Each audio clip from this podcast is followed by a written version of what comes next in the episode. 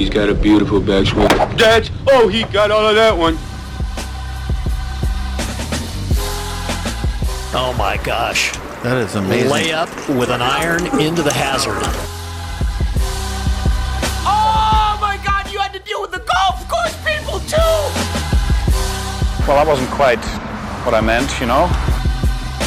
What's up, everybody? Welcome into another edition of the 73rd hole. Colby Powell, Taylor Williams, and Sam Humphreys with you. We are the official podcast of Golf Oklahoma, and we are thrilled to be at Kicking Bird today up here in Edmond for the OGA Junior Boys and Girls Championship presented by Taylor Moore. Taylor Moore will be joining us here in just a little bit. We'll also have Brian Sorenson, the head pro of Kicking Bird Golf Club, out here with us. Uh, guys, just an awesome golf course shutting down here in a couple of weeks for the big redesign, but it is in great shape today, and we've got some of the best juniors in the state out here. The stroke play portion concluded yesterday. Match play underway. 36 today, 36 tomorrow. You advance, uh, you win, you advance. You don't, you go home. On the men's side, it was Andrew Goodman who won the individual stroke play portion, and then Maddie Camus of Kingfisher shot 69-65 to win on the women's side. Second year in a row that she has captured the stroke play title. Awesome, awesome event out here. I know you both played in it as juniors. So what's it like to kind of come back, see the leaderboards, all the kids out here grinding? It's a lot of fun. Yeah, it's really impressive uh, what these kids are doing. I mean, obviously, it's uh, quite a bit harder than winning a state championship. And I mean, if you look uh, at the stroke play portion, which this it is two different tournaments as far as AJGA points go.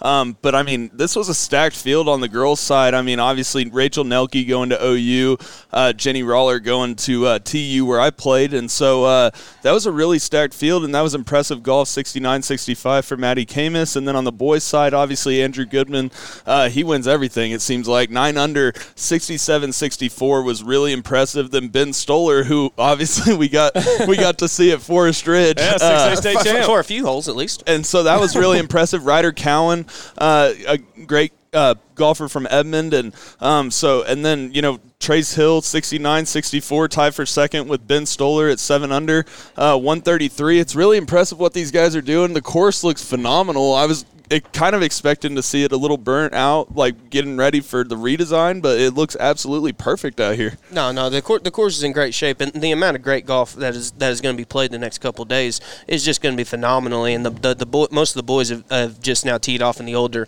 age group, so we won't have uh, too many results for you currently. But as the day goes along, make sure to go to um, okgolf.org, and they'll have all the updates um, as the matches go along, and we'll have some coverage for you guys tomorrow on our Instagram and Twitter pages covering the tournaments as well, um, the final matches at least. And so, but one thing, guys, I want to bring up is that you know, match play is such a. We talk about it whenever the the big tournaments out there, you know, down in Austin, and how volatile it can be, and it's it's the same way in junior golf. I mean, just because you have a, a top, you know, 50 ranked junior in the world playing against someone who's in the thousands doesn't mean that they can't go out and beat them on 18 holes. And I don't know about you, Sam, but I think Kicking Bird's a really good match play golf course. It, it really is. You have different holes, such as like a number two, which you can drive, and it, and it really has some good holes coming down the stretch. Number 18, uh, probably where I hit my most memorable shot when I won the. Uh, uh, PGA Junior Championship here, um, over here. So you know, I just, what was the shot? Don't leave everybody wondering. Okay, so I hit it in the left rough, and anyone 18, who knows this hole Kicking done. Bird, No good. I, I was 13 years old, but I was playing up, and uh, and basically there was a PGA Junior Series, so it was a big tournament, kids from all around the country, and I was playing this kid named Matt Green. I lost a five shot lead. I hit a three. this is how young I was. I hit a three wood from 185 to like 10 feet and so and secured secured the bag but uh, no but speaking of the course i mean it, I really like the back nine, but this front nine really allows you to have some swings on the front nine as far as match play goes. Um, and teed up real quick before uh, we get off the match play subject here at the junior boys championship it reminds me of uh, when you when me and you were playing at Fairfax uh, in the in this same tournament and the late great Kyle Lewis uh, RIP uh, was playing in that final group. And then I was playing in the final group with uh, Taylor Moore and I think you made a run in that tournament as well. Um, and it just takes takes me back, has a bunch of memories, and um, it's really cool for these kids. Once these kids start going home and going home, and then all of a sudden you go in to have lunch, and there's like three or four people there, you know. And so after having the whole tournament, and that's what you want, that's what you live for, and so it's really impressive stuff from these kids. And I, I wish I could go back and play one more. Well, it's funny that you mentioned that because you know, like we're we're how many every years later since playing this tournament, and we still have so many great memories from it. You know, unfortunately, one of them is the late great Kyle Lewis, one of the greatest individuals I had ever met, and like I've mentioned before, one of the few times where I literally just got my ass beaten. There was nothing I could do. in the match. Literally, it's one of those days where there's nothing I can do. And so, I mean, he was he was a great golfer, but even a better person. And, and rest in peace. And and just uh, yeah, like you said, Sam, just brings up great memories. And hopefully, all the juniors playing out there today can can realize the same thing that you know, just even if you win or lose, it doesn't really matter. You know, you're still going to have memories that are that'll last probably a lifetime. In all honesty. Yeah, and it's so cool for them to come out here and play this golf course. I mean, really, uh, one of the last tournaments that'll be played out here. I think they've got a, a Kicking Bird Classic, something going on next week. We'll ask Brian about that uh, whenever he joins us. But just a great, great golf course. And guys, I would be remiss if I didn't bring up the fact that we're about 100 yards from one of the greatest moments in the history of Oklahoma golf, and that is my hole in one that took Oh, place here in go. September on number three. It's the There it only is. one I've got. It was mega lucky. It carried the bunker by about a yard. It landed on the downslope, and it kicked forward about 30 feet, hammered into the flagstick, and dropped. So And I, I tell you what, we've got a lot of special memories here at Kicking Bird. Sam has the best shot he's ever hit here. You have your first hole in one. I shot my first round in the '60s here, Hey. and, and I shot my first my first bogey free round here. All right, Wow. so So- tell me, tell me if I'm wrong, but I think that Kicking Bird might be the best public course that I've ever seen. Now, now, now, now I'm having to pick favorites, oh, and, and- Oh, and it's tough. I, whenever you talk it's about like, whenever you talk about design of golf course in particular, I love, I love the design of Kicking Yeah. Bird. I just did. I mean, obviously for the two reasons I mentioned, this course isn't easy, but yet I've, it's always suited my eye for Yeah. whatever reason. And um, like you said, talking about match play, the volatility that you can have. You know, you got a hole like nine out here. I think they're kind of going to change it up a little bit with the renovations, but it's a you know kind of a risk reward par five, and like you mentioned two earlier. And there's so many holes out here where, you know, it's it's it's not a tight golf course by any stretch, but you can put yourself in some really bad positions. Mm-hmm. There's some dense tree areas that'll get you, and so I mean, I think I think the match play portion is going to be brilliant, um, and I think it's going to be one of those deals of you might run into a buzzsaw like I did with Kyle Lewis that one year, where a guy just shoots nine or ten under, and there's nothing you can do about it. Yeah, and you know, I was talking, I was saying that it's the best I've ever seen. Then I went back in my mind. I'm like, well, we have Lincoln and Hefner too. Hefner, obviously, where I learned how to play golf, and then Lincoln is one. Lincoln West is one of the best courses in the city as well. And so we're so lucky in Oklahoma City. I say it all the time when we talk about this, but you know, I played golf in Kansas City for four years, and there's not many public courses that even compete with this. Not even close. Uh, they're all private. All the nice courses are private. So we're really lucky in, in the Oklahoma City metro area to have so many uh, courses that are like country clubs, but they're public. Yeah, and you know, Kicking Bird is obviously really nice, and it's about to get nicer, boys. I mean, they're they're dumping a whole bunch of money into this thing, doing a big redesign. Uh, I believe they're bringing in Bermuda greens, bland, brand new big clubhouse, doing some renovations on the course. Uh, I think that they've already converted some tennis courts to pickleball courts. Pickleball's starting to become a thing. I mean, they're really doing it up right here at Kicking Bird. Uh, and I can't remember exactly how long it is they're going to be closed. We'll, we'll ask Brian whenever he joins us. Uh, but I mean, this place is only going to keep getting better. It's just uh, it's amazing the way the city of Edmond continues to invest in this golf course, and it really is kind of a golf haven for amateurs in the state of Oklahoma. They've got a lot of uh, big stuff out here they do for younger golfers, uh, and it's amazing to see that continue and continue to grow. Uh, it's going to be weird though having Kicking Bird closed for a while. It's going to be it's it's just Yeah. always here. You want to go play with your buddies? We go, oh, let's run up to Kicking Bird this Saturday or Tuesday, whatever day you play. It's just it's it's an institution in Oklahoma golf, especially here in the metro area. So it's going to be weird uh, whenever it's down for a year. So we'll have Brian Sorenson on here in just a few. We're going to have Taylor Moore on here in just a few. Uh, we got some more great guests coming up here from Kicking Bird. We do have an event on the PGA Tour this week, the Palmetto Championship, taking the place of the RBC Canadian Open, and they are playing at Congaree Golf Club, which is a Tom Fazio design out in South Carolina. And I'll tell you what, fellas.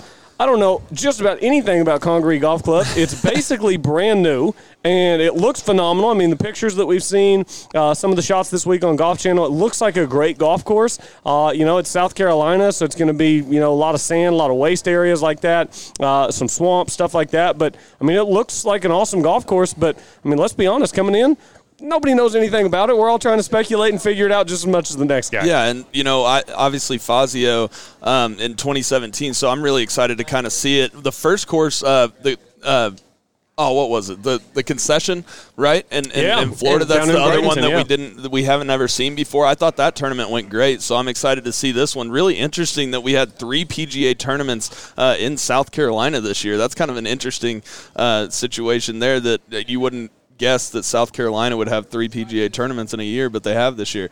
Um, yeah, just um, you know, winner gets 500 FedEx Cup points, seven par 71, 76 or 55, and so I'm I'm really excited to see how it goes. Yeah, no, I mean we can. Um, we'll look up. I want to make sure. Uh, yeah, because when the strength of field will be out, we'll do our strength of field game after the break, after we have our guests. And you know, I'm reading up here, guys. You know, uh, Congaree uh, lobbied to get the uh, 2026 Presidents Cup, but they lost out to Medinah, which is uh, which is of course that we know that's where uh, Sergio had the run up, uh, trying to chase down Tiger when Tiger won a second major championship. So, but no, this is uh, got to So be. Sergio got his, his major shortly thereafter, though. yeah, 18 years. 18 Uh, years later. Yeah, but it's better late than never. Better late than never. But, you know, exactly right. And you know, guys, one one of the reasons that we are seeing this golf course is we talked about it on our last show is the fact of we're not going to Canada. We're not Right. we're, we're not at Yeah. RBC Canada, which is I don't know about you guys, and it was just one of the courses. Glen Abbey was m- one of my favorite courses I liked on tour. I, I'm, I miss watching that course in that tournament. I mean, Ti- they, they Tiger kind had of one of his greatest shots ever up there. Yeah, on 18. Yeah, on the par five. Absolutely. It was, and, So and Rory had his big win there a couple years ago. He did, he did, and and TG. I don't know if that was at Glen really Abbey good though. I think it was just No, at you're right. It wasn't at Glen Abbey. It was the RBC Canadian Open, but it was not Glen Abbey. Hey, so at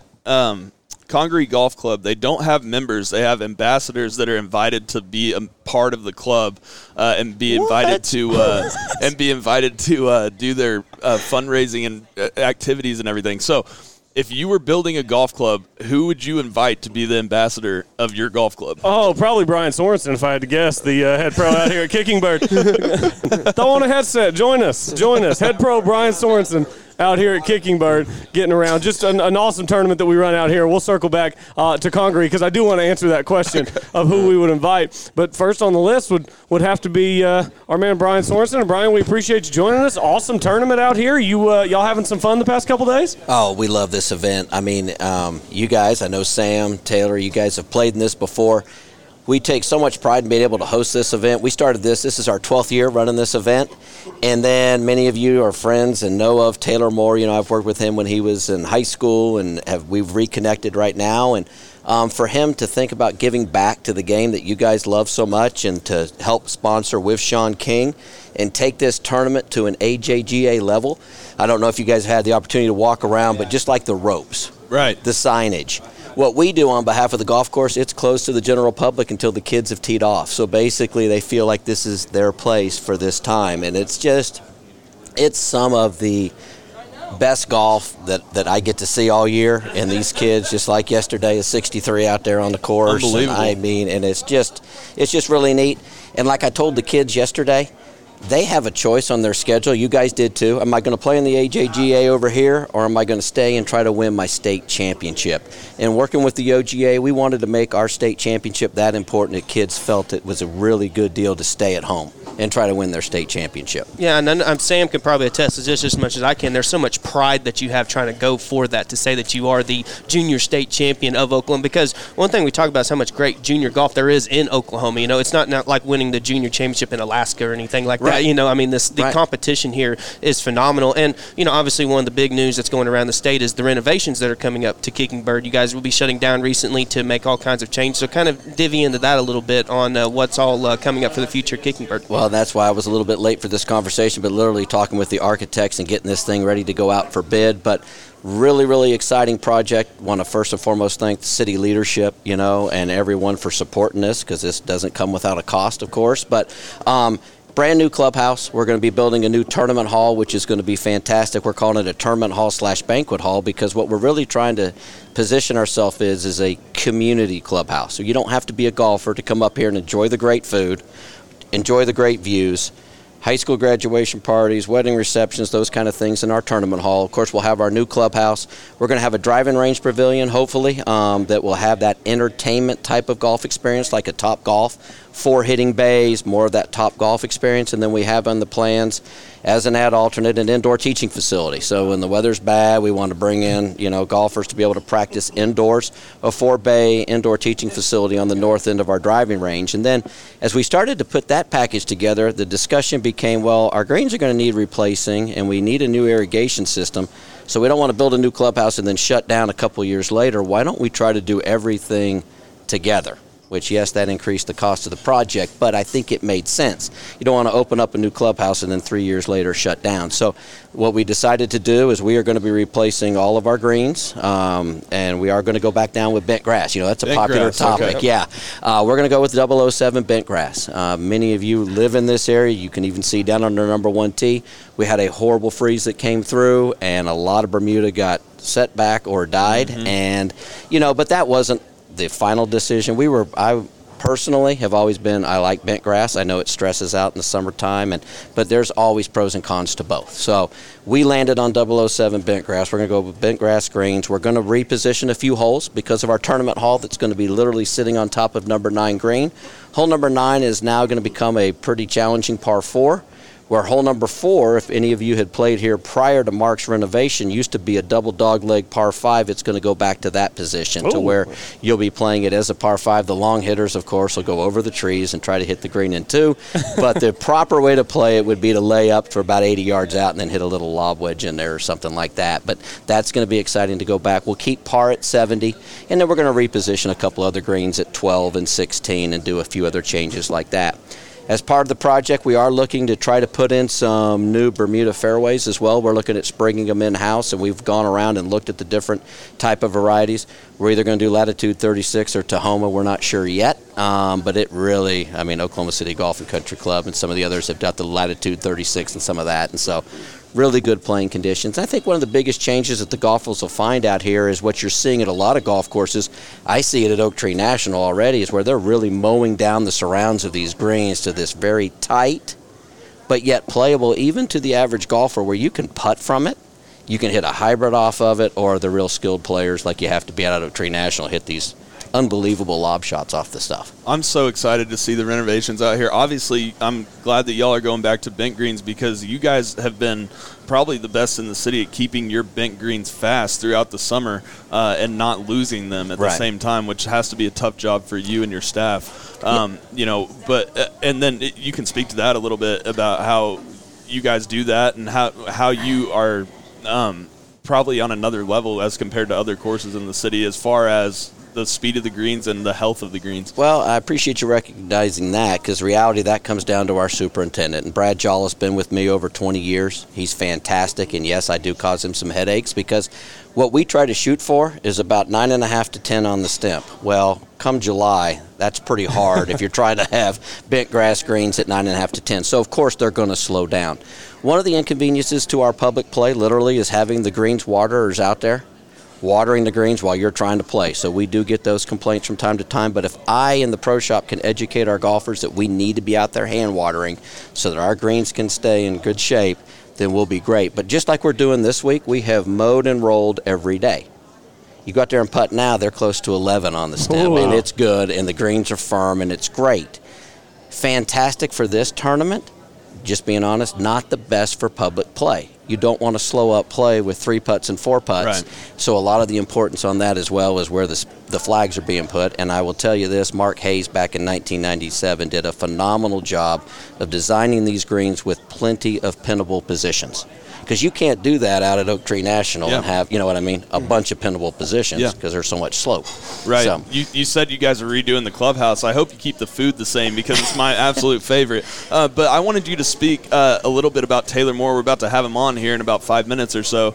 Um, just speak a little bit about his improvement over the years um, and where do you see. Um, obviously, he's continued to get better and better and better, and I've seen him since I was eight years old. Um, just and you've seen, you've taught him ever since he was little, and so just tell me a little bit about his improvement and what you've seen over the years and what makes him great now. Well, I tell you what, it's been a true blessing. I mean, literally, I've said this before, but I consider him like a son. I mean, it's it's more than just golf pro golfer relationship, and that's usually what I try to do with all the kids that I teach. We try to get that relational level where a lot of what I'm finding is not just how is your golf swing, it's how do you get the ball in the hole and how do you play the game and mindset and all that stuff. But you know, I'll never forget. I was sitting in my office, and he had just moved here from Arkansas, and I get my marshal that comes in here and says I have got a 12 year old kid out here hitting a lob shot with a La Jolla club wedge that you won't believe. And then I got to uh, I got to see him hitting those shots, and then of course Rod and I are very good friends, and so I started teaching him at a very young age, and he started having some pretty good success, as you guys well know. In high school, won a couple of state championships, did extremely well at Arkansas, went out, and then had a really good uh, first year out on the Canadian tour, and he and I were working very well the first year out on the, the, the web.com at the time. Mm-hmm. And he was close to getting his card that year. I mean, and it was really, really fun and all that. And then I totally respected he and I have this kind of relationship. He came to me and said, Brian, I know you're a golf pro, and you can't be out there with me. You can't teach, and I get it. But we have those kind of conversations because, man, I love the guy, and, and we have such a good relationship. I totally respected that. But I got a call. It was so cool the way this all happened. I got a call about six, seven weeks ago. He had just missed the cut again. He goes, let's reconnect. And I said, man, the only time I got Sunday is my day off. Where do you want to go? He said, let's meet at Jimmie Austin. I said, perfect. I'll meet you at Jimmie Austin. He drove up from Dallas. I drove down to Jimmie Austin. I called Rodney Young. I said, you mind if I go work with Taylor? And we spent two hours out on the driving range. And from that day forward, you can look on the deal from his last cut till right now, he is just play, playing some outstanding golf. Now, he's made a lot of other strides in a lot of other areas, as you well yeah. know fitness, mental side of the game, how to play the game. And credit also, and I hope he'll talk about it too. I met his caddy Chris down in Arlington when he placed tied for third. I went down there and watched him down there. That is very important as well, and I think he can speak to that. How important a caddy is to getting you around the golf course and keeping you in the focus how to execute shots. It's not about all this TrackMan stuff of, man, you're at a plus one or a minus four or this, that, and the other. I think too many kids are getting caught up in the technicality of that. How do you get the ball in the hole and play the game? And I think he's learning it and he's getting there. And to have him at 20th on the list is really good as we move yeah. forward. Yeah, and you know, you mentioned that um, you know that you guys what what that you guys started working back recently. What what were some things that you guys worked on in particular? Were you because you mentioned it's not all about your track, man. it's about you know just getting the ball in the hole. What what were some messages that you conveyed to Taylor that have kind of sparked maybe sparked some of his good play?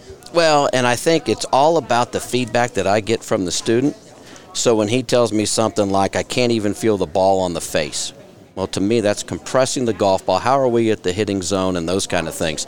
So, literally, we started literally things as simple as landing the club. When he and I would go through these little routines, and literally, I could show you on my phone. He just sent me pictures like 20 minutes ago, just double checking these positions of getting the club in the right spot, coming down into the golf ball, and is he covering the ball with his chest? Simple things like that. And it just clicks with him. And I think a lot of it, as you guys know, you've worked with different teachers, and I tell kids this to this day. If we're not a good match, go find another. And I have actually worked with kids. A great example, Zane Heisel, that's down at Abilene Christians playing some great golf. I said, go see Ryan Rohde. I mean, we're at a place where we're not maybe getting you to improve where you need to go. I have no problem because for me, it's always the kid's best interest in that. So it's back to your question, Taylor. It's simple stuff. Where is the club in relationship? Is it stuck behind you? Are you getting a little bit more out in front? You guys know Taylor. He's pretty athletic. He can fire those hips. And literally, one little adjustment we made last week was his elbow was getting caught stuck behind him. And we said, hey, just try to get it out in front of you a little bit. He makes that and then goes out and literally competed to try to win the event last week. Mm-hmm. Uh, and his parents were able to be down there and see that too. And it's just like I said, and one thing I really appreciated is his character and him wanting to give back, as you see out here. It's just been great, and it's a blessing, and uh, I just wish the best for him. And I'm looking forward. I'm going to go up to Crestview and hopefully see him next week on Tuesday.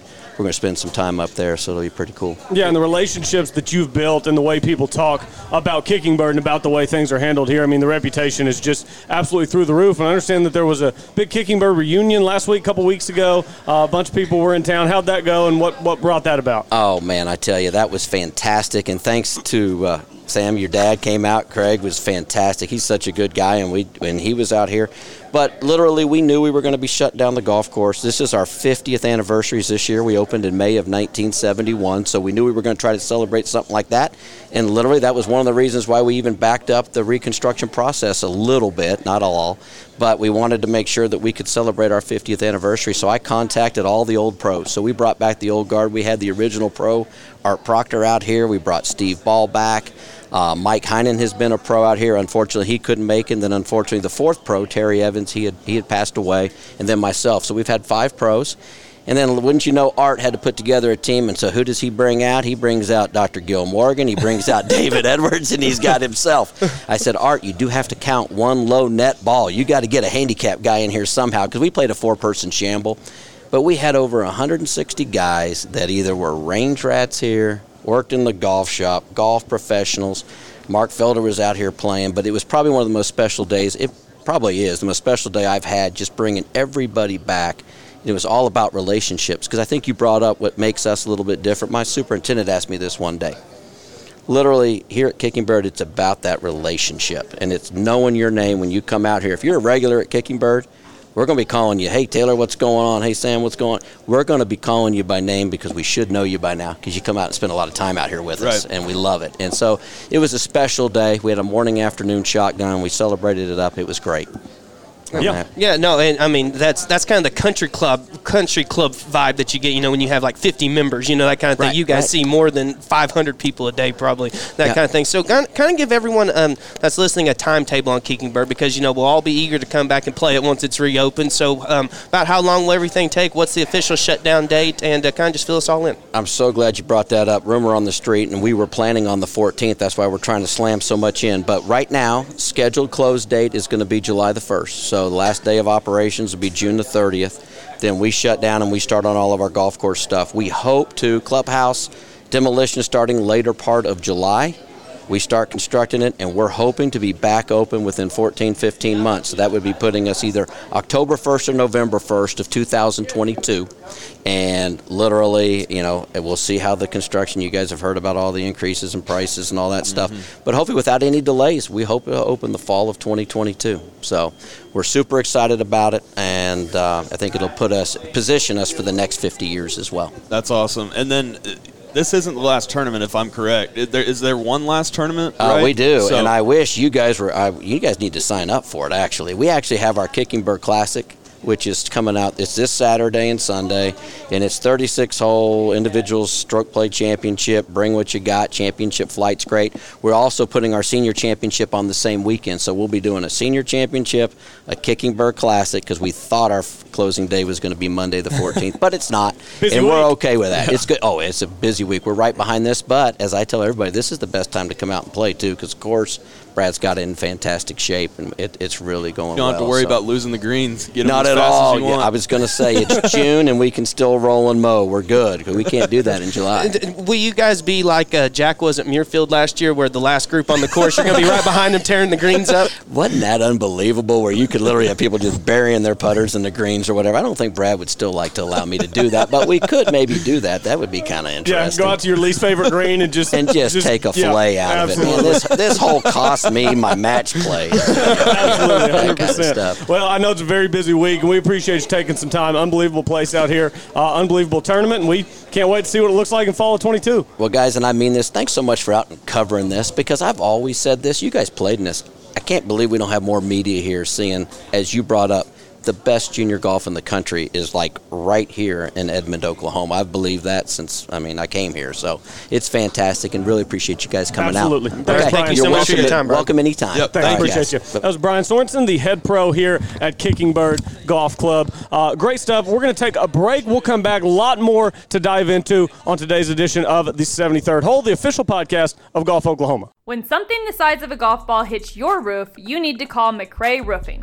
McRae Roofing is Oklahoma's designer roofing service specialist. For years, Jeff McRae and the experienced team at McRae Roofing and Exteriors have served fellow Oklahomans by helping them with their roofing needs. McRae Roofing uses only top quality materials and professional crews to make sure that each job is done right so it will give you the years of service, security, and protection you need from the unpredictable Oklahoma weather. McRae Roofing offers residential and commercial roofing, ventilation services, and custom copper designs. McRae Roofing is dedicated to exceeding the homeowner's expectations. It's not just a roof, it is your home's crowning glory. Call McRae Roofing today at 405 692 4000.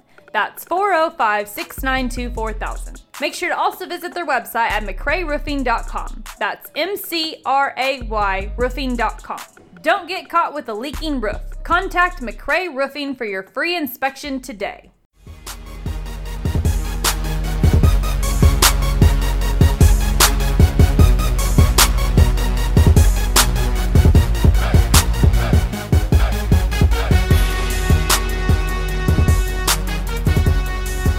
Welcome back, rolling along here on the 73rd hole, the official podcast of Golf Oklahoma. Great to be out at Kickingbird Golf Club here in Edmond today for a great event, the 2021 OGA Junior Boys and Girls Championship presented by Taylor Moore. Taylor Moore will be joining us here in just a little bit. He's out in uh, Carolina this week for a tournament on the Korn Ferry Tour as he tries to earn his PGA Tour card. Yeah, I think PGA and Korn Ferry Tour are both in South Carolina this week. So It's popping off in South Carolina. How about that? Almost as much as it's popping off at Kickingbird. It is lunchtime at Kickingbird, and uh, people are enjoying this great grill, which, like you said, hopefully doesn't change after the redesign because the food here's uh, just to the moon. Yeah, in high school we used to have off-campus lunch, and we other people would go to like Burger King Yep, and stuff. yep. We'd go to Kickingbird. That's awesome. That's so great. So so great. not a far drive from Edmond North, is it? no, it's right down the street. Yeah, So exactly. by the way, before we had Brian on, we were talking about ambassadors. So like I was like I was explaining before the break, they only have ambassadors that are invited to be a part of the club, kind of like Augusta National, uh, and then they help with the fundraising for the club, right? It, and so basically, you just accept the invitation or you don't. You don't, you know, apply to be a member of, Right. of this club. Uh, and so, who would y'all have as your number one ambassador if you ever made a golf club? Tiger. Eldrick Yeah. Woods. I think I think mine would be Tiger I mean, what? Like, let's just go celebrities though, non golfers or Tom celebrities. Watson. Um, Yeah, see, Tom yeah. Watson would be a good one. About like a- Celebrities? like a, movie star, like uh, Leonardo DiCaprio. DiCaprio would be good. Denzel Washington.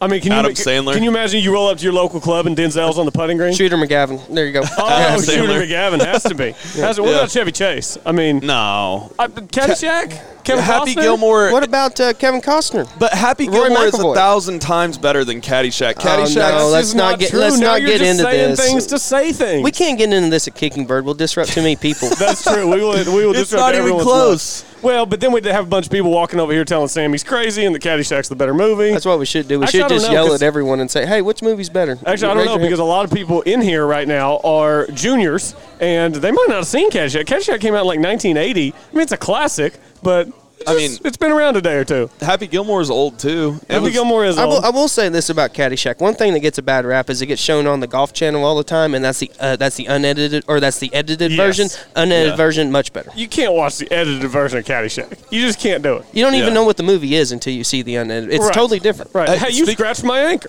Speaking of unedited, how, hashtag how high? Oh, hashtag how high? Who we Uh, got? who we got? Lucas Glover. oh, Lucas Lucas, Glo- Glover. Fun fact: Unless Lucas Glover was the 2009 U.S. Open champion, if he does not win this week in South Carolina, he will not be at Torrey next week. Oh, wow. He, he is on a list of, and I, I want to go over that here in a little bit of some big names that are not in the U.S. Open. But as for how high, I will go with. I think he got in the single digits. Give me nine. I don't. Uh, he was a good player back he in the was day. a good player. But he's he's always been a no punt son of a gun. I don't. I don't think he ever got in His single wife will digits. tell you.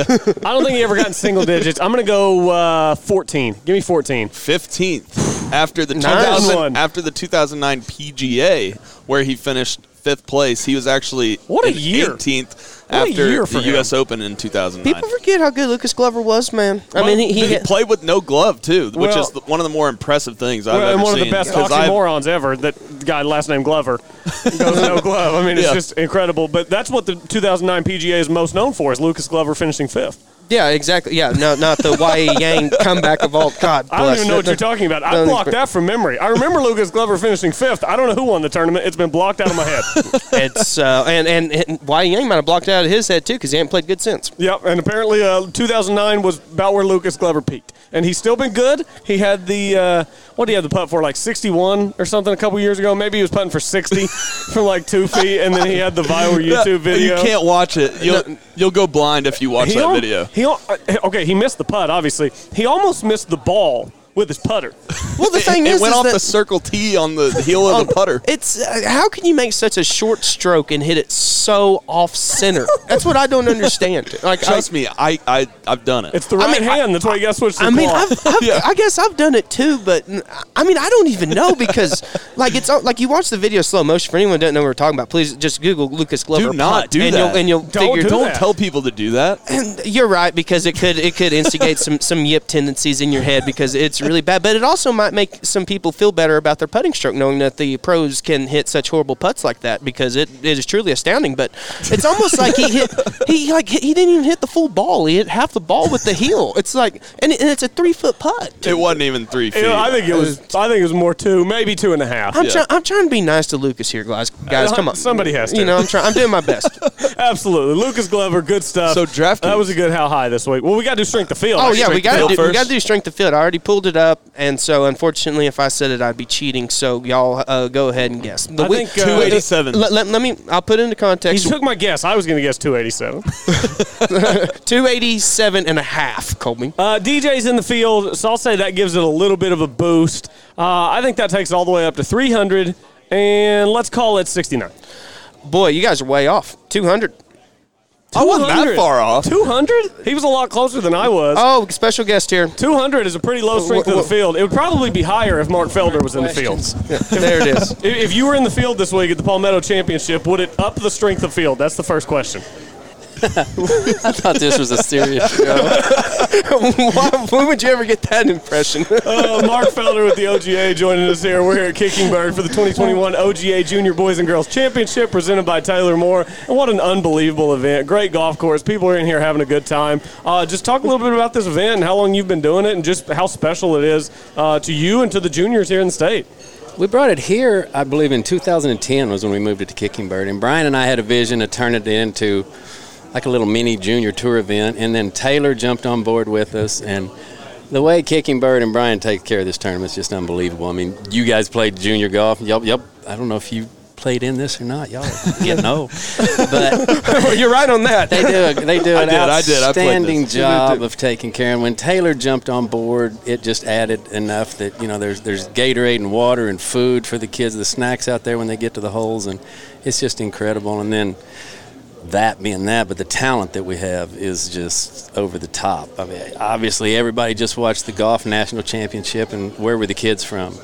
Oklahoma. Here, Oklahoma. I mean, you know, we got OU and OSU in there, and we had three of our kids were on on the big show, and it's just it's just so fun to watch these kids. Well, you two both. Y'all are about four foot eleven one one year, and then the next year you show back up with full beards, and it's, uh, it's just watching these kids grow up is incredible. Yeah, you know, so Mark, you, you like you said, you've been hosting out here since 2010, and even uh, you know before that, we played at Fairfax and some other great golf course. You know, how, how have you seen the evolution of Oklahoma junior golf change since you started doing this um, back whenever you did? Well, it, the evolution of junior golf goes back to when I was a junior, and when, when I played school golf, uh, we Jim Woodward and I were teammates. Robin Freeman was on our team. We laughed. If you shot even par in any of our tournaments back then, you were leading the tournament or one of the leaders. Somebody would shoot one or two under every now and then, but basically you got around even par. There's been years you couldn't get to the match playing this tournament shooting even par. We got years now you can't get in our state am shooting even par. You got to shoot under par to even qualify to get to the tournament. So, you know, yesterday uh, Stolar's 63. That was a 63. It was. It came this far from being a 62 on 18 that I saw the putt just did everything but go in, and he gave two or three other stories out there where it could have been even lower than that. And I asked him, I said, 63 your lowest round? He said competition. I think he's got a couple of 62s or ones at the Patriot that he shot. So, I mean, these kids are. You guys remember, y'all were the same way. They're they're not scared of making birdies anymore. In my days, we would get a couple under par. We had to make a double real fast to get back to around even because that was where everybody was comfortable. These kids now, even the girls, they just start making birdies and they just keep going. It's I call it the Tiger Wood epidemic because he just showed you can birdie them all and just keep going. Someday somebody's going to shoot 18 under. It's going to happen one day. Yeah, I, Mark, I just want you to speak a little bit um, about Maury Rose and what he's done uh, for the OJGT. Obviously, you're- you're with the OGA, but they work together on things like this. Just speak a little bit about all the work that Maury puts in um, and y'all's friendship, and just tell me a little bit about um, how he's impacted junior golf in the state of Oklahoma. Well, we laugh around the office because I believe Maury and I probably played golf against each other the first time about 45 years ago. and I know a veterinarian, and we've, we're paying him money to put Maury to sleep because it's time that we euthanize him. But Maury is, is he's a gift of love to the game of golf. I mean, he- he's truly a guy that only does it because he wants to do it. I mean, he doesn't need the money, and he obviously doesn't need to spend all the time, but he loves nothing more than, than junior golf and, and watching you guys grow up and become the guys that, that you are now. And it's uh, Maury's is it- it's a very special, special thing. There's some people in Oklahoma that'll probably never be recognized the way they should as far as what they've done for Oklahoma and the game in Oklahoma. And the, the top three on my list are uh, Maury Rose, Ken McLeod, and then I'm having a senior moment, the first tee at uh, Tulsa.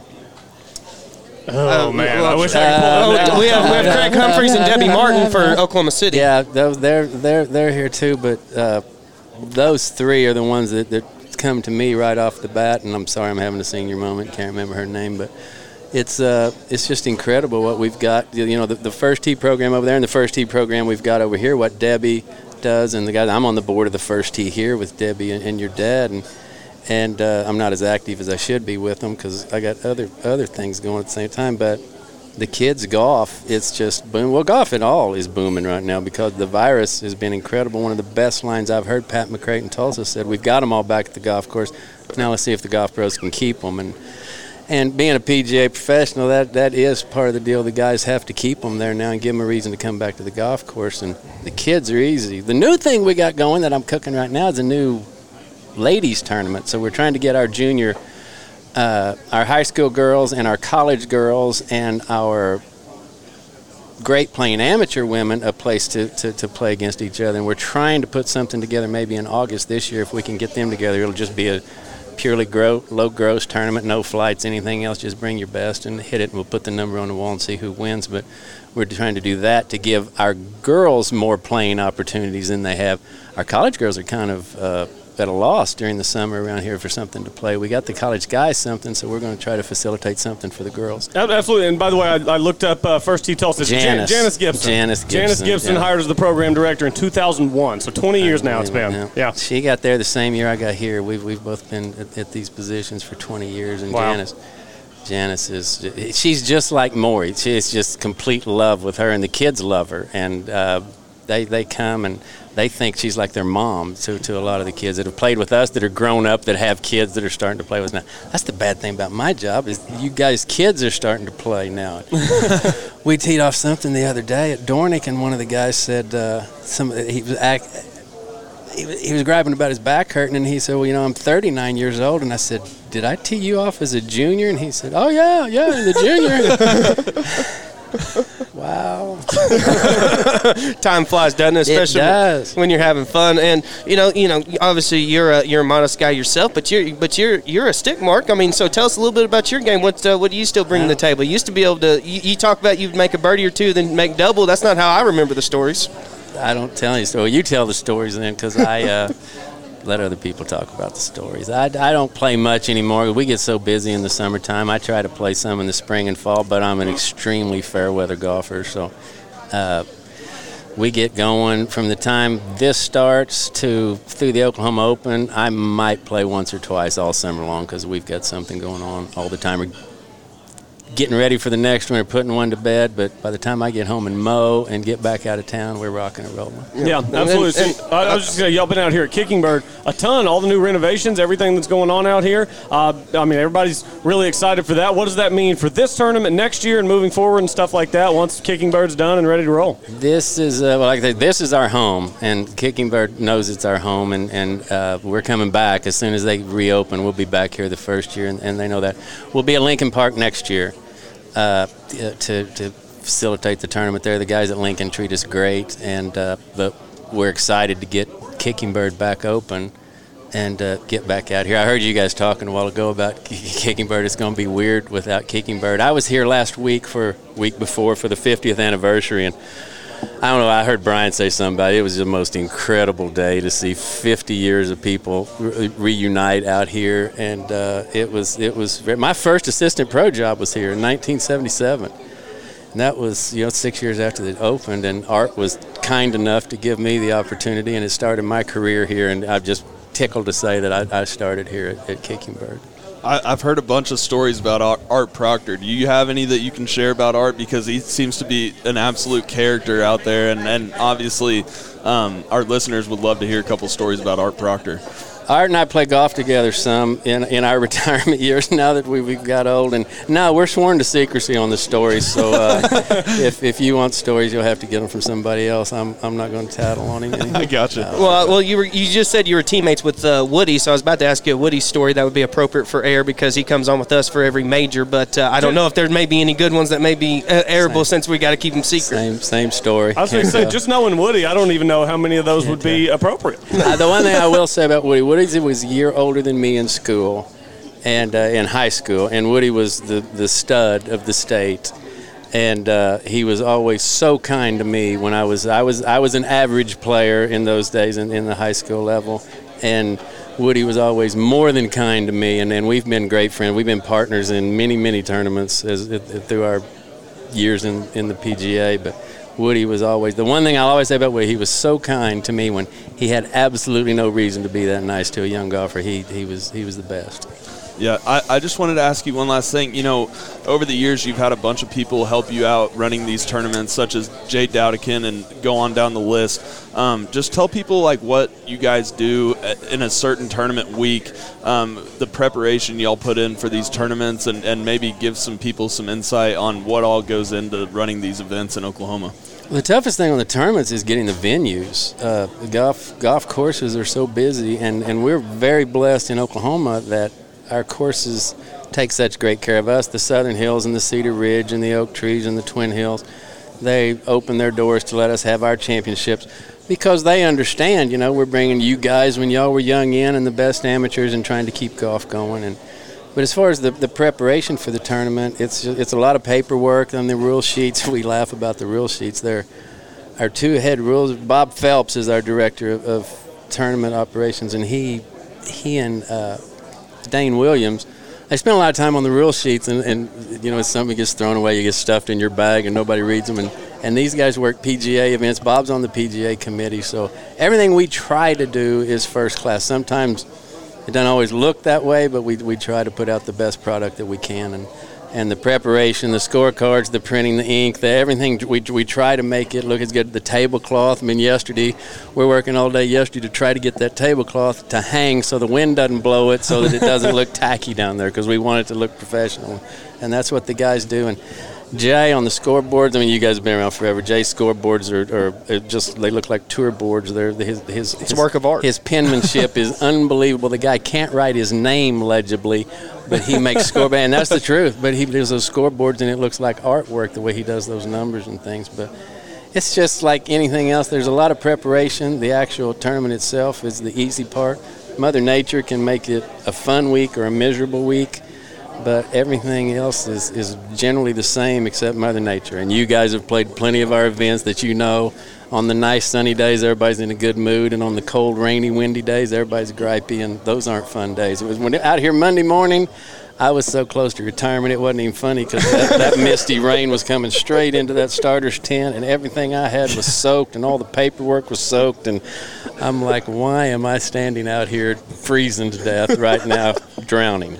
Well, you've done a lot of great things for golf in the state of Oklahoma, and this is a great tournament. We're happy to be out here. We appreciate you taking some time for us today. You've uh, you got some more work to do. Got matches this afternoon, I so got, I got some of the girls ready to go right now, so we're going. Thank you guys, and we appreciate what you do. Absolutely. Thank you, Mark Felder. That's Mark Felder joining us here on the 73rd hole, the official podcast of Golf Oklahoma. And glad that he could take uh, a couple of minutes with us. And he's got to get back at it because there are more matches going on this afternoon here. This is the 2021 OGA Junior Boys and Girls Championship presented presented by Taylor Moore. Uh, it's really cool to hear Mark talk there just about some of the people in the state of Oklahoma that have made amateur golf what it is over the past couple of decades. It's just, it, it's amazing the amount of work that goes into it. Uh, and I hope that people appreciate the work that all of those people put in to make sure that golf does thrive in this state. Oh, I mean it's it's it's paramount because we talk about how, how great junior golf is and how great golf general is in this state, and it all starts from from the bottom up. I mean, if, if we didn't have facilities allowing juniors to play at great golf courses, or if we were being stingy and said, uh, or if the clubs are being stingy and saying, no, we don't want, you know, we want to be limited, If- like like uh, Congaree or whatever it is. If we want, if every club needed ambassadors to be a member at, you know, we, we, we might not be as growing. But Oklahoma, I mean, we just talked about so many stories. Um, Mr. Felder had intro- introduced a, a, a kid in a tournament the other day who introduced his father in a, t- Yeah. junior tournament 20 something years ago. So, I mean, just the amount of growth that, that this game has, especially in this state, is just, it's, I think it's a more like family close vibe than, and I would be surprised if other states were like that. Yeah, I agree because it's a small enough state where everyone knows each other, but it's you know big enough to where we have great competition. And uh, I just wanted to tell people to go to uh, uh, okgolf.org or .com, okgolf.com, uh, and look at the tournament schedule, and you can see all the OGA tournaments and OJGT tournaments that are still open uh, that you can register for. Uh, the next one that's still open is the OGA Stroke Play Championship on June 21st. That uh, registration closes on June 14th at 9 a.m. Central Time, uh, and that will be played at Jimmie Austin. And then there's a bunch of other great tournaments uh, coming up after that. Uh, so if you want to play uh, and compete in these tournaments, the great OGA and OJGT, get get online and go register. And um, it's not too expensive, 200 buck entry fee, and so um, go see if you can win some. Yeah, and then after you do that, head over to golfoklahoma.org. That's where you can find out what takes place at all these tournaments. Right now, number one headline Goodman Camus repeat as OGA Junior Stroke Play Champ. So, Golf Oklahoma has got you covered. You can also read there about the record four Sooners who are on the All Big 12 teams. Uh, and Ryan Hybl, Coach of the Year, Big 12 Coach of the Year. Uh, once again, second time he's won that award, and it's well deserved. He, I mean, he's one of, if not the best coach in the entire country. So, to see him get that recognition once again is just awesome. And uh, Andrew Andrew Goodman is uh, an OU commit who won the stroke play out here yesterday and is one of, certainly one of the favorites in the match play. So uh, OU's got it rolling. Coach Hybl's got it rolling. Quade Cummins, Jonathan Brightwell, Logan McAllister, and Patrick Welch all earned all Big 12 uh, honors. So just great stuff going on down at the University of Oklahoma. Yeah, and he's probably one of the best recruiters in the country, but he's an even better coach once you don't see that very often. Once guys get there, uh, that they're a great recruiter and an even better coach. Uh, and I say it all the time that OU uh, is just different as far as their brotherhood, how they treat each other as players. There's never any drama between the players. They're all brothers, um, and I I, trib- I attribute that to uh, Coach Hybl and what he's done and building the culture there. Oh, I don't. I don't think there's any doubt about it. I mean, he, him and him and Alan Bratton up at OSU are just doing such a tremendous job and have led, leading both of the uh, both the state schools to the promised land. Because I, I remember growing up, you know, I grew up a big OU fan. One of the main reasons that I liked OU golf growing up was because OSU was kind of the has always been the pinnacle, right? And OU, especially when I was younger, was you know they were a top 150, 150 school at, at best, in all honesty. And then Hybl comes in, and all of a sudden they're a top five program in the country. And so I think that that is a tribute to. And it's very similar to like what Mike McGraw did at Baylor. I mean, they were not very good at all. Then he comes in, and they win how many? They win more tournaments his first two years than they had in their entire history, or whatever he said when he was when he joined us on the podcast. So I mean, it's just it, it, there's a different breed when it comes to college golf because not only do you have to be able to see talent, but you have to be able to relate talent and also be able to relate to the kids because everyone goes through different stuff. You know, and I mean, it's everyone. Not only you you're dealing with kids that move in from ten minutes away, you're dealing with kids that fly halfway across the country to come live. Or different Halfway across the world. Yeah. Yeah, across, yeah, Yeah. across the world, yeah. And uh, I I actually meant to say world, and I said country. Um, so, but because I I know so many foreigners who came over, and it's just such a culture change, and to be able to adjust to all of those is just is just tremendous. And I mean, we could we could spend the next ten hours if we wanted to praising how great the, the coaches are in this state. But um, I think that we've got uh, so many other things to get to that we'll we'll go ahead and head down that road. Yeah, most definitely. And also should note, uh, Oklahoma State's Eugenio Lopez Chacarra, Big 12 newcomer of the year. So he transfers in, uh, has a great season, Big 12 newcomer of the year for Chacarra. Let's circle back, boys, to the Palmetto Championship taking place uh, at Congaree this week. We got the strength of field is 200. Lucas Glover all the way up to, what'd you say, 15th in the world at Yep. one point. Uh, so some good stuff this week. DJ's in, Koepka's in. It's Tyrrell it's a- Hatton. It's Matt Fitzpatrick. the field really starts to drop off. Like DJ and Koepka, obviously great. The field really starts to drop off after that. I mean, you've got uh, like Harold Varner was a guy I really liked this week. I wanted to throw him in in DraftKings. He's like 8,500 because the field's just not super deep. It is good at the top though with DJ and Koepka. Uh, so let's go ahead and dive in. We'll start with DraftKings here, and if I'm remembering correctly, I did cash last week, so I will get us started. Uh, what is my cheapest option? Load for me here, DraftKings. I know I had to go way down the list, and I'm pretty sure I remember my cheapest option at 6,400. Former Oklahoma State Cowboy had to find some value way down the board. Give me Kristoffer Ventura at 6,400. He's kind of, you know, a coin flip to make the cut, uh, but he can go low if he needs to. So um, I'm going to take a chance that this one of the weeks he makes the cut, and maybe he can make a whole bunch of birdies on the weekend. Yeah, I'm gonna go. My cheapest option is 6,800. Former number one player in the world, Luke Donald. And Hashtag so how high? Basically, I'm just you know grasping at straws down here in the 6,800 range because I top loaded my lineup this week. Because like you said, there's not much, not as an uh, level as an elite talent, you know, at the top. Uh, Below the top, sorry. You're not getting like top 15 players in the world in the 9,000s. Right, Which is what we saw like at the Memorial, and we'll see next week at the U.S. Open. Yeah, so I'm going to go Luke Donald. Yeah, yeah. I mean, yeah, if you're when you're trying to go at the bottom, you try to find anyone that you think can make a cut. And so I kind of got a middle heavy lineup here. So my my two cheapest options. First at 6900, give me the uh, winner of PGA Tour U, John Pak. Hey! I mean, fir- first tour event coming out. Um, kind of interesting that he's earning those Korn Ferry starts, but in his first tour event is a PGA Tour Right. event. So pretty ironic there. So I bet I think that he'll play well. Um, South Carolina, not too far away from Florida State, so I'm sure he's played some golf up there. Then my next highest pick, guys, um, 70 or at 7,000, probably the best prac- or the best one-time putting stroke of all time. That's Mark Hubbard. And um, I mean, looking back on it, he's missed. Or I'm sorry, he's made three straight cuts. Going back, missed what four before that. Um, that was during the. Anyone who doesn't know, he went down and, and pretty much held his putter face whenever he putted. It was super with his pinky. It was super funny. He almost made it on like an eight footer. He lipped out. Yeah, and to, to still miss the cut by like five shots or whatever. But uh, He was over. But but he's he's made three straight cuts, and for seven thousand in, in a in a field of this depth, um, I, I like that value. So give me Mark Hubbard. All right. Well, I'm still grasping at straws here. I'm going to go with 6,900 Padraig Harrington. Uh, a, a guy that Good played, finish at the PGA. Good finish at the PGA. But like I said, I'm top loading my lineup this week because, you know, I don't see much talent in the middle uh, as I normally do on DraftKings. So I'm going uh, Padraig Harrington. He's had two top tens this year, 9 of 14 cuts. Uh, yeah. So you went with the old guy at 6,900. Taylor and I both going with the young guy. Give me the Pack Attack. Pack Attack was actually the first name that I put in my lineup because it's just, I I mean, John Pak's going to be a really good player on the PGA Tour, and there was hard to find great value down here. It's like, do I want to take a chance that John Pak really pops on his first start, or do I run out, want to run out somebody like Cameron Percy? I'd rather take the risk. I thought about going with some of those guys, the, some of those uh, guys that just turned pro, but do you think they're tired at all? Uh, maybe. Could. Maybe. I mean, John, John Pak probably not so much. They only played.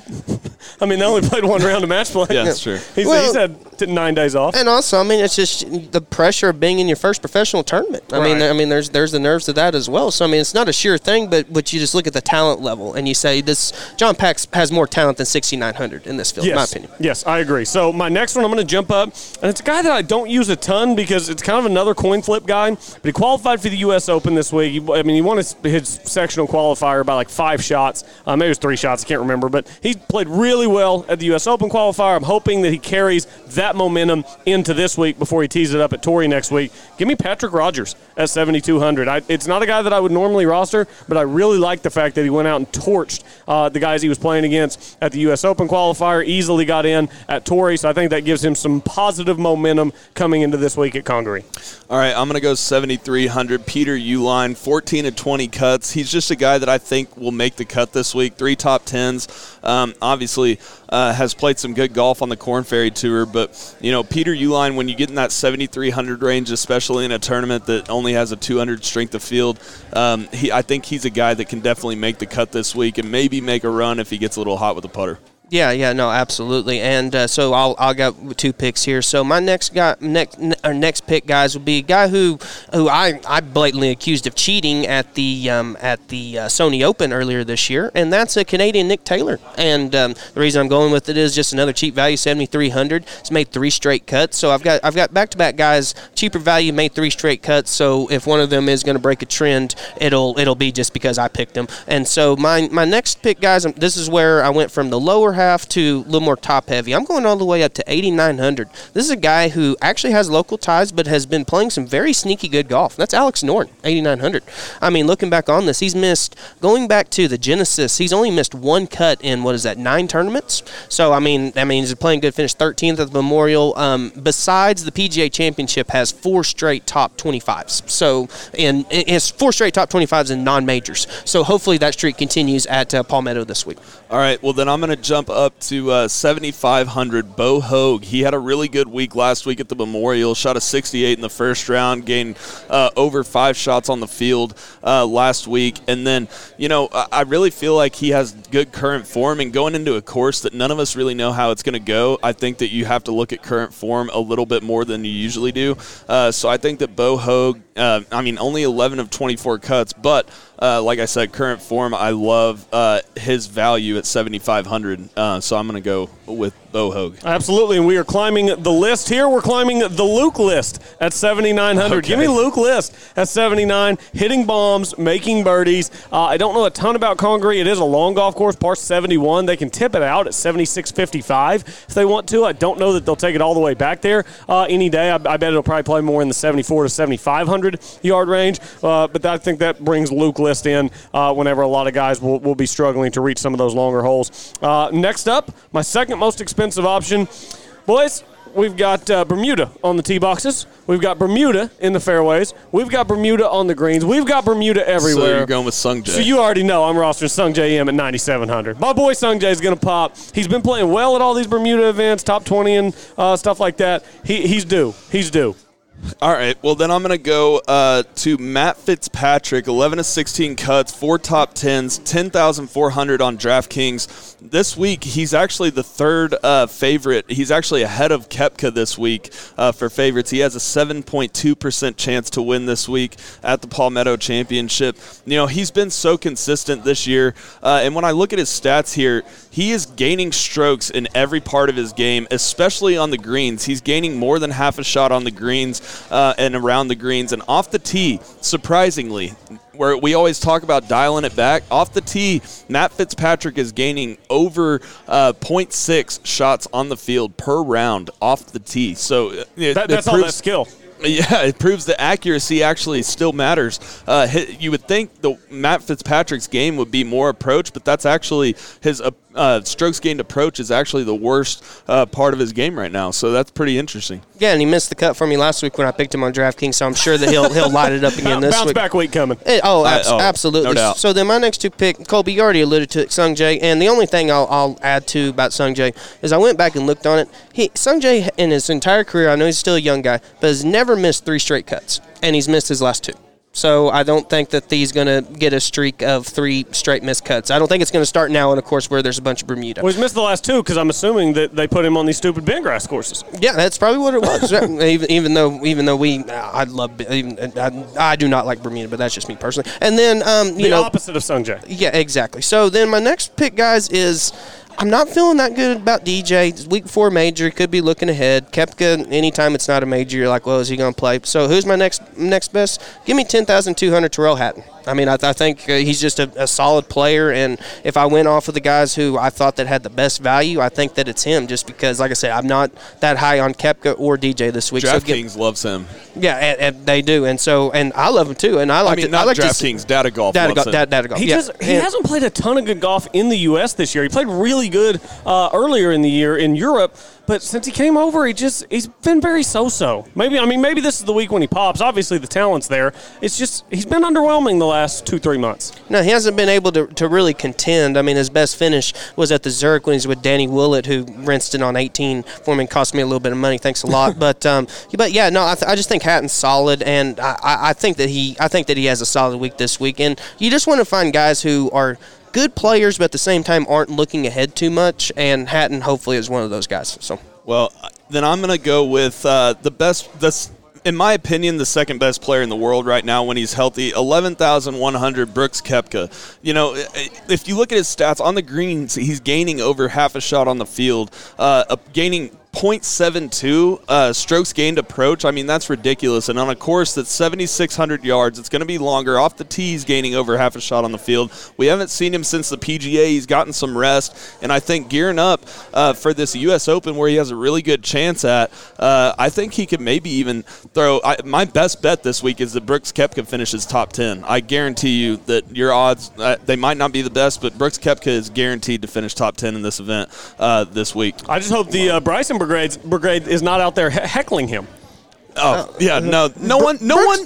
That, that's the difference, though. No one is a fan of Bryson DeChambeau.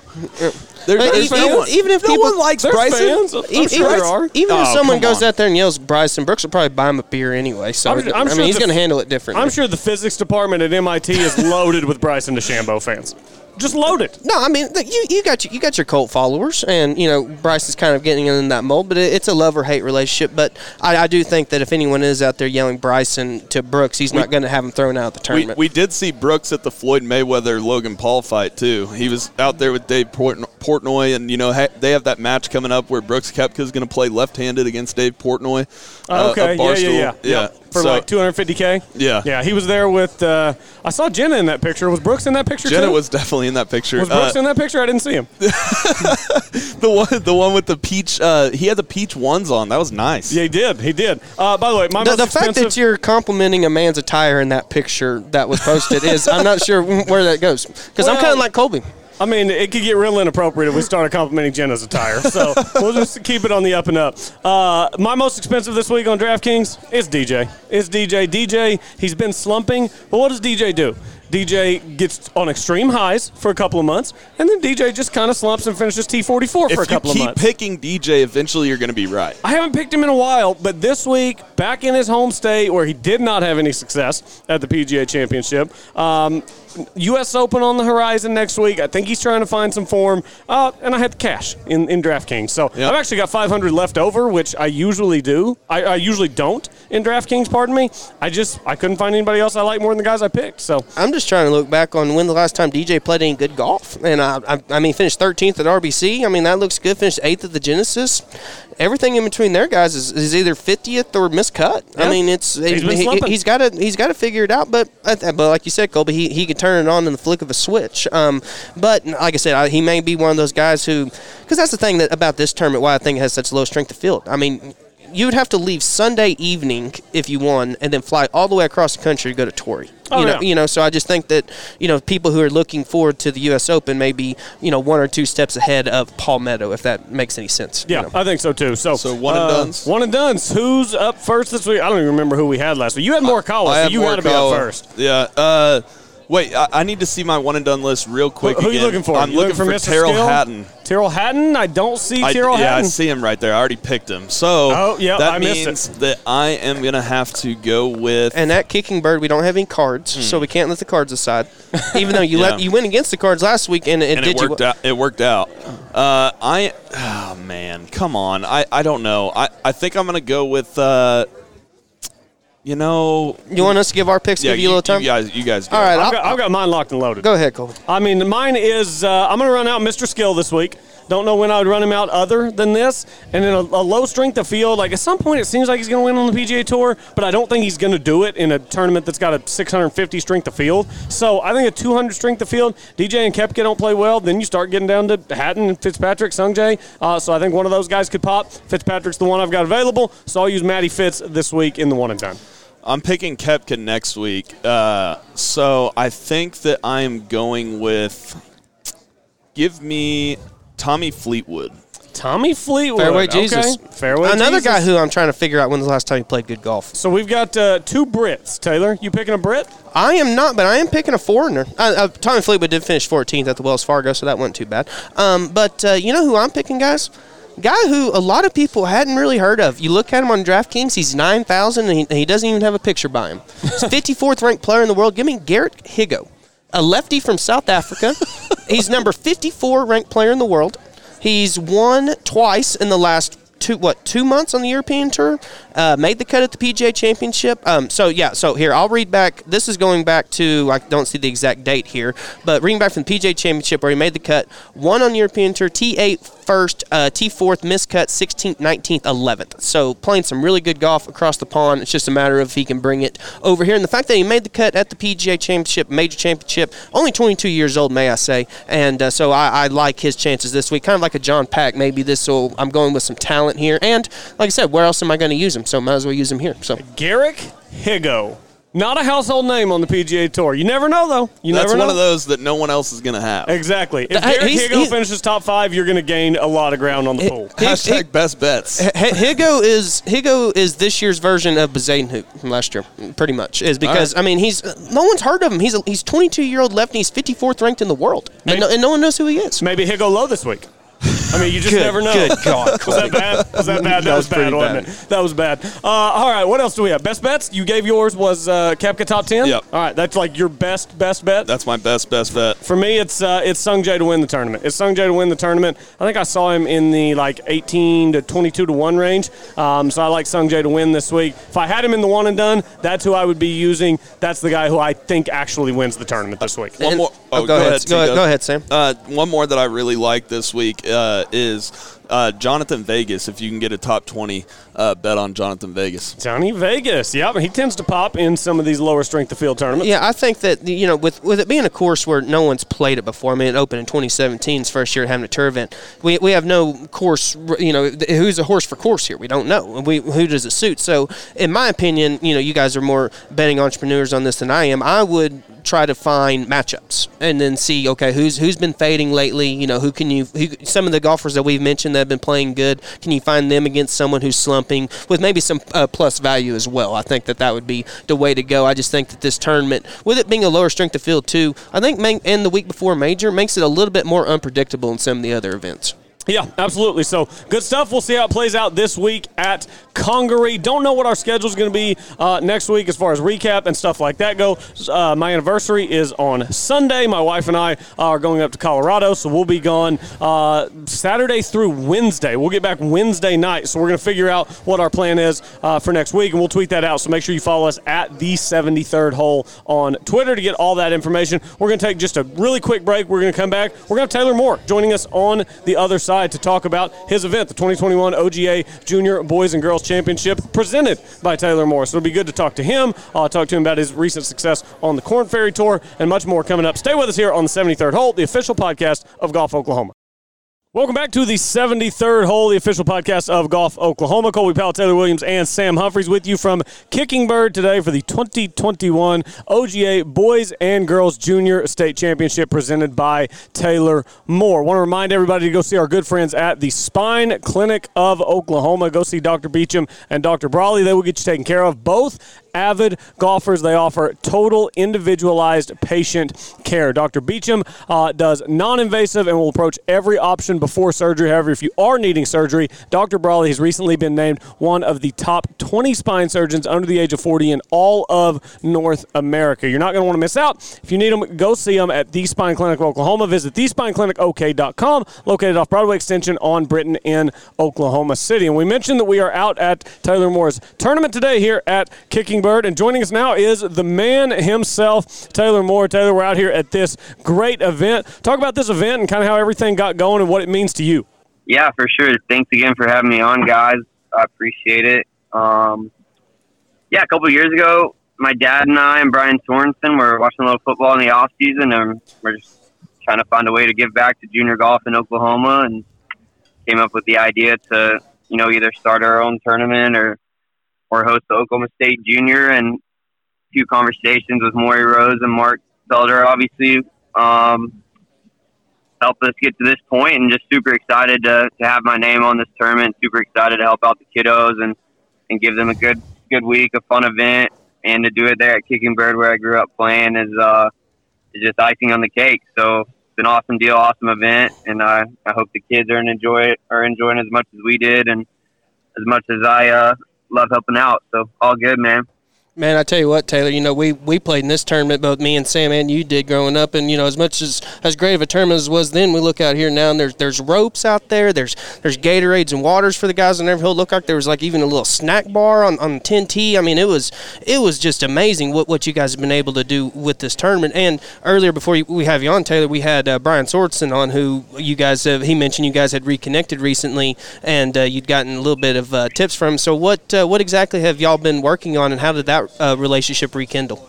Yeah, man, it's been good, and um, you know, Brian's always been in my life on and off the golf course. You know, as a as a mentor, as a role model, and um, I went a little bit different way. You know, golf swing wise, physically, about two or three years ago, and honestly, I just I kind of stunk at the beginning of this year. wasn't hitting it the way I felt like I should be. wasn't hitting it the way you know that I felt like I was capable of, and uh, missed a few cuts in a row and called him up and just asked him if he would take a look at me, you know, on a on a day I had off and kind of met halfway actually down in Norman and, and got to work for a few hours and he gave me his thoughts and um, you know, something just clicked and then it's always good to go back to, to what I'm comfortable with and what I'm familiar with and uh yeah, so that's kind of what happened and, and we've been in in touch ever since, obviously, and working together, uh, you know, stuff week in and week out. And um, it's been great for me, and it's translated to uh, good results on the course as well. Yeah, Timor, I love what you're doing here with this tournament. And uh, we had Mark Felder on, obviously. We have the legend Maury Rose sitting here uh, eating lunch right next to us right now. Um, just speak a little bit uh, to what the OGA and the OJGT did for you uh, growing up uh, in your upbringing and uh, kind of give everybody a, a story of your background a little bit and how the OGA and the OJGT helped you. Yeah, absolutely. I hope Maury's knocking down a cheeseburger basket. If he's not, I'm gonna be disappointed. But he's actually eating a salad. He had a salad. Yeah, I- it's I don't very know what- shocking here. I don't know what Maury's doing over there. Damn. Dang. Maury Taylor I said you need to be hear eating a cheeseburger. All right. Oh, he, he said it, he said it's coming next. That was the appetizer. Anyways, yeah. That's awesome. Um, yeah, no, dude. The as you guys know, the OJGT was just such a special place for us to to play junior golf pretty much year round. You know, it was, it was awesome to play the summer tournaments um, season as well to, to keep us going and play those weekend events. And I mean, talk about two guys that love junior golf, but especially Maury Rose, just trying to trying to help that next generation and uh, you know the players that have turned out you know at the collegiate level and the professional level that have come through the OJGT is just is pretty cool to see um, in the last you know 10 15 years and it just gave us a place to play it gave us a, a chance to own our skills and, and gave us a, an opportunity for college coaches to see us if that's what we wanted to do and really just taught us how to play the game and, and play it at a high level and compete, you know, with great players day in and day out. And so it's been awesome to, to get back, um, you know, a little bit there and, and talk to Maury and, and try to do the same for this next generation coming up. And, um, yes, it's been awesome. And, and those guys have meant a lot to Oklahoma junior golf and obviously still, still mean a lot to, to the kids there and growing the game as they do. Yeah, and before we before we start asking about your game, Taylor, because you've been playing so phenomenally lately, have you uh, looked at the leaderboard for, for this tournament? You got any any friends or any um, your mentorees, apprentices, anything like that, uh, boys or girls that you're rooting for?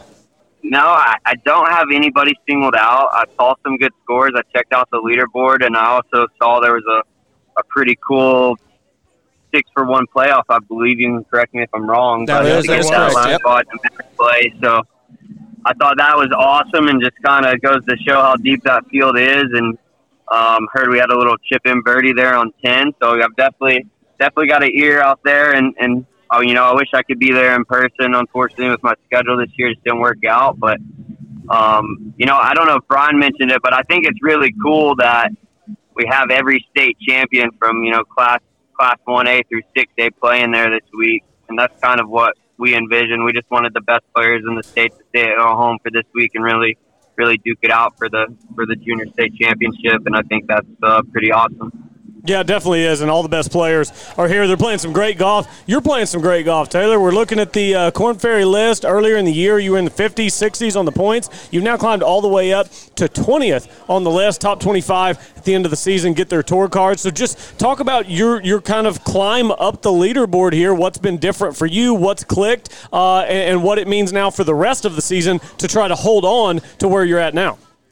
Yeah, it's been awesome. I. Uh you know, I think a little bit of it, honestly, is getting back with pro on some on some simple swing stuff that we've been doing, and kind of getting back to my roots there. But um, a lot of it is too is, is course management, course management stuff uh, that I've been doing, just a, a lot more mature than I first than when I first came out as a pro, and really just limiting silly mistakes. It, I mean, it's easy to say and it's easy to, to think about. You know, no three pods, not making double bogeys, not making bogeys with wedges in my hand, but really just trying to own that stuff and do that, do all those little things day in and day out has really accumulated to, to a bunch of good rounds back to back to back and, and turning into, you know, some good results. And, um, that's real. I mean, it sounds very simple, but I really just focused on the little stuff so much more this off season leading into this year. And it's nice to see it, uh, paying off as of late. Yeah, Taylor. Uh, speaking to that, Brian mentioned that uh, your caddy Chris has been a big influence uh, lately. Just speak a little bit about your caddy Chris and um, and what he's meant to you and your game. Yeah, Chris has been awesome. We started the year together, and you know, it took us a few events to kind of kind of gel a little bit, get on the same page. But he's a guy that you know has really kept me calm while I'm out there. He's really kept me locked in. Um, we have a good good feel for each other now, and we got you know kind of a good rhythm going, obviously. And you know what I want out of a caddy is somebody that when that bag goes down and we're getting ready to hit the next shot, it's all business. But as soon as that shot's over, we you know accept the outcome, we move on to the next one, and you know we can talk sports and hang out between shots and and you know lock in for that next one when that time comes. And um, you know we just have a really good balance of everything and a really good relationship going. And he's uh, definitely helped me a ton um, you know, this year, especially when we get in contention on Sunday and just having it feel like it's, you know, Tuesday afternoon in a practice round, which is kind of what I want and what I need. So he's, he's been awesome. Yeah, it can it can be really hard to find that in a caddy uh, Taylor to be able to get him to to match uh, match with the player and the caddy. So, but uh, let's take it back to this week. You're at, you're in South Carolina this week. Looks like uh, for the BMW charity, and uh, it looks like you guys are playing two different courses. Um, kind of dive into what what both those courses are like. Does one suit your game more than the other? And what do you think will um, uh, what do you think it'll take to prevail this week to maybe get that first trophy you've been looking for? Yeah, two great golf courses. Um, you know, Thorn played Country Club is the host club here, and we'll play three rounds out there. And then Cliff Valley is a is a little bit different golf course. Cliff is a little bit more undulation, a little bit more dogleg kind of placement golf course. Uh, Thornblade's a few more drivers off the tee, a little bit more traditional style um, as far as that goes lengthwise. But yeah, kind of kind of different golf courses, but um, you know, just like each week out here, man, it's gonna take it's gonna take some low scores. It's gonna take some birdies. Uh, it's gonna take a lot of you know limited mistakes and really just having clean scorecards. And I think it'll be somewhere between that 15, 16 to 20 under if somebody gets hot. And um, yeah, that's kind of seems to be how it is. You know, every week out here, essentially, unless we get you know some bad weather, a really tough golf course. Um, but yeah, I really like both golf courses. They're both in really good shape really healthy, and um, looking forward to get going tomorrow to, to get that first trophy on Sunday. Yeah, Taylor. Speaking of uh, low scores and birdies, uh, we saw your Arkansas Razorbacks uh, golf team. I'll ask you about the baseball team here in a second, but the golf team, yeah. Tyson Reeder. I just wanted. We had him on a couple weeks ago, and he he won a couple times, um, and they, they played some good golf uh, this year. Just speak right. a little bit about your relationship with those Arkansas guys, and maybe specifically Tyson Reeder yeah, I'm, I'm super happy for Tyson. He's a he's a great kid, obviously an Edmond native, and um, you know he's he was an incredible athlete growing up, and I know he went to Oklahoma State. You know, his first part of college, and um, you know probably was just a little bit raw and didn't really have an opportunity to play there with how stacked they were as a team. And I'm super happy for him that he went to Arkansas and got the opportunity to play and show his skills. And you know, it reminds his career reminds me a little bit of myself. I didn't transfer, but kind of took him a few years to get comfortable, to really trust himself, to trust his game, and his last semester of senior year, just like myself, got his first win in college and kind of blossoming as he turns pro, which I think is an awesome trajectory for him and his game. And um, you know, the Arkansas program is is so special to me. Obviously, going there and growing up a Razorback fan, and Coach McMakin there has done an unbelievable job with that program. And um, you know that that guy's pretty much like my second father when I was in school, and he's been that way ever since. And so super happy for those guys, and they had a really good year. I think they finished 11th place in the country and in the national championship, which is which is pretty solid. So um, yeah, I think it's awesome. Yeah. So what's the what's the rest of the season look like for you, Taylor? Um, you know, correct me if I'm wrong. There's after this week six or seven events before the uh, finals or playoffs, however they phrase it, starts. So are you, you going to play every week um, going up to there? Um, Crestviews next week. I, am assuming you'd be playing up there. I played there once, and that seems like a course that would really suit your game. Um, so what uh, what's your schedule look like the rest of the year?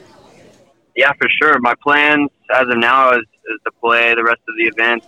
I think you are right. We have seven events left after this week, and my plan is to play them all out. Um, you know, we have a couple built-in off weeks, which help helps do that. If it was seven or eight in a row, I would probably think about taking one off. But you know, kind of coming into crunch time and don't really want to drop on that money list, points list uh, at all. So yeah, my plan right now is to play all of them out. And you know, I took an off week a few weeks ago when we were scheduled to be in Kansas City, and I'd played uh, I think six events in a row, and you know, playing well at the time, but I thought it would, you know, suit me best just to kind of go home and and refresh for a week and do that. So that was three weeks ago now, and I think it really helped helped me just kind of refocus and regroup at the time, and looking forward to playing the rest of them this year. Yeah, no, definitely hitting that reset button can be great for all of us, Timor. So, how, how, do you think you'll be able to, like, what will it take to balance being able to play? Because you've already played in how many ever weeks up until now, you know. So, what what will it take to make sure that you're able to stay fresh leading up to the uh, end of the season? Yeah, I think you know that's some of the stuff you figure out your first couple of years as a pro. You know how many how many weeks in a row you operate well, how much time you kind of need off, and just kind of get your like daily schedule down. And so, if I go like five, six weeks in a row. That fifth and sixth week, I'll definitely take Monday off and give myself Tuesday morning as well. And I'll just I'll go play nine Tuesday afternoon and just kind of give myself an extra you know half day of rest if needed. And then, um, you know, I think the stuff that we even do in the off season that I do personally in the off season as far as getting my body ready to to compete that many weeks in a row and compete at a high level, you know, week in and week out is that's what I'm doing in the off season. That's what I'm training to do you know, anytime I have, you know, off or any workout that I get in during the week is so I can get my body ready to play that. Yeah, that that's interesting physically, and then mentally, Timor. How do you kind of uh, keep the points list off your mind, but still on your mind enough? Obviously, it's a goal, but um, when you're playing out there, it can't be on on the forefront of your mind. How do you kind of balance that? Uh, it's similar to when we asked Austin Eckroat about the PGA Tour youth stuff. You know, it, how do you kind of balance that since it is such a big deal to you, but on at the same time, it doesn't necessarily help you shoot lower scores? Yeah, for sure. And I think that's, you know, the tricky part of it. Obviously, everybody knows where they're at on the list. Everybody knows that top 25 at the end of the regular season gets your tour card. But, you know, I, I hired a mental performance coach this off season, and I think Taylor and Colby and I talked about it a little bit last time I was on. But, you know, I'm really just trying to control what I can control day in and day out. I can't control how other people play. I can't control what other people do day in and day out, but I can control what I do. And, you know, I can own my practice for that day. I can own, you know, what shots I hit. I can own all the routines and stuff that I do. And if I really buy in and do that little stuff day in and day out, it seems to be translating into, you know, good rounds, good shots, good tournaments back to back to back. And if I just can keep my head down and do that, then I think the points list will take care of itself. Yeah, no doubt. Uh, I, I was talking earlier to some people here. Uh, obviously, this is the uh, OGA uh, match play, and I was telling them that I actually played you in match play in this tournament one time at Fairfax, and I won the first hole, but then I lost five and four. Uh, but anyways, I thought that was kind of a funny story. But uh, you know, basically, what advice would you give for juniors coming up? Like, is, is there anything specific that you see in juniors games that maybe helps people go from good to elite? Yeah, I think. I mean, it might be some of the same stuff that I'm focusing on. I mean, junior golf. There's obviously a lot of talented players, but I, I kind of, you know, I go back and watch some college events when I have time off, or they come through Dallas when I'm home, and you know, obviously try to get up to my event or to some like high school state championships stuff when I'm in town, and it's course management stuff, man. Everybody's good shots and everybody's great rounds are going to be great. It's really how good your bad shots are. It's really how good your bad rounds are. It's really about seeing those areas and, and really eliminating the silly stuff. It took me a while. I mean, you guys all played with me as a junior golfer. trying to aim at every pin. I'm trying to make birdie on every hole.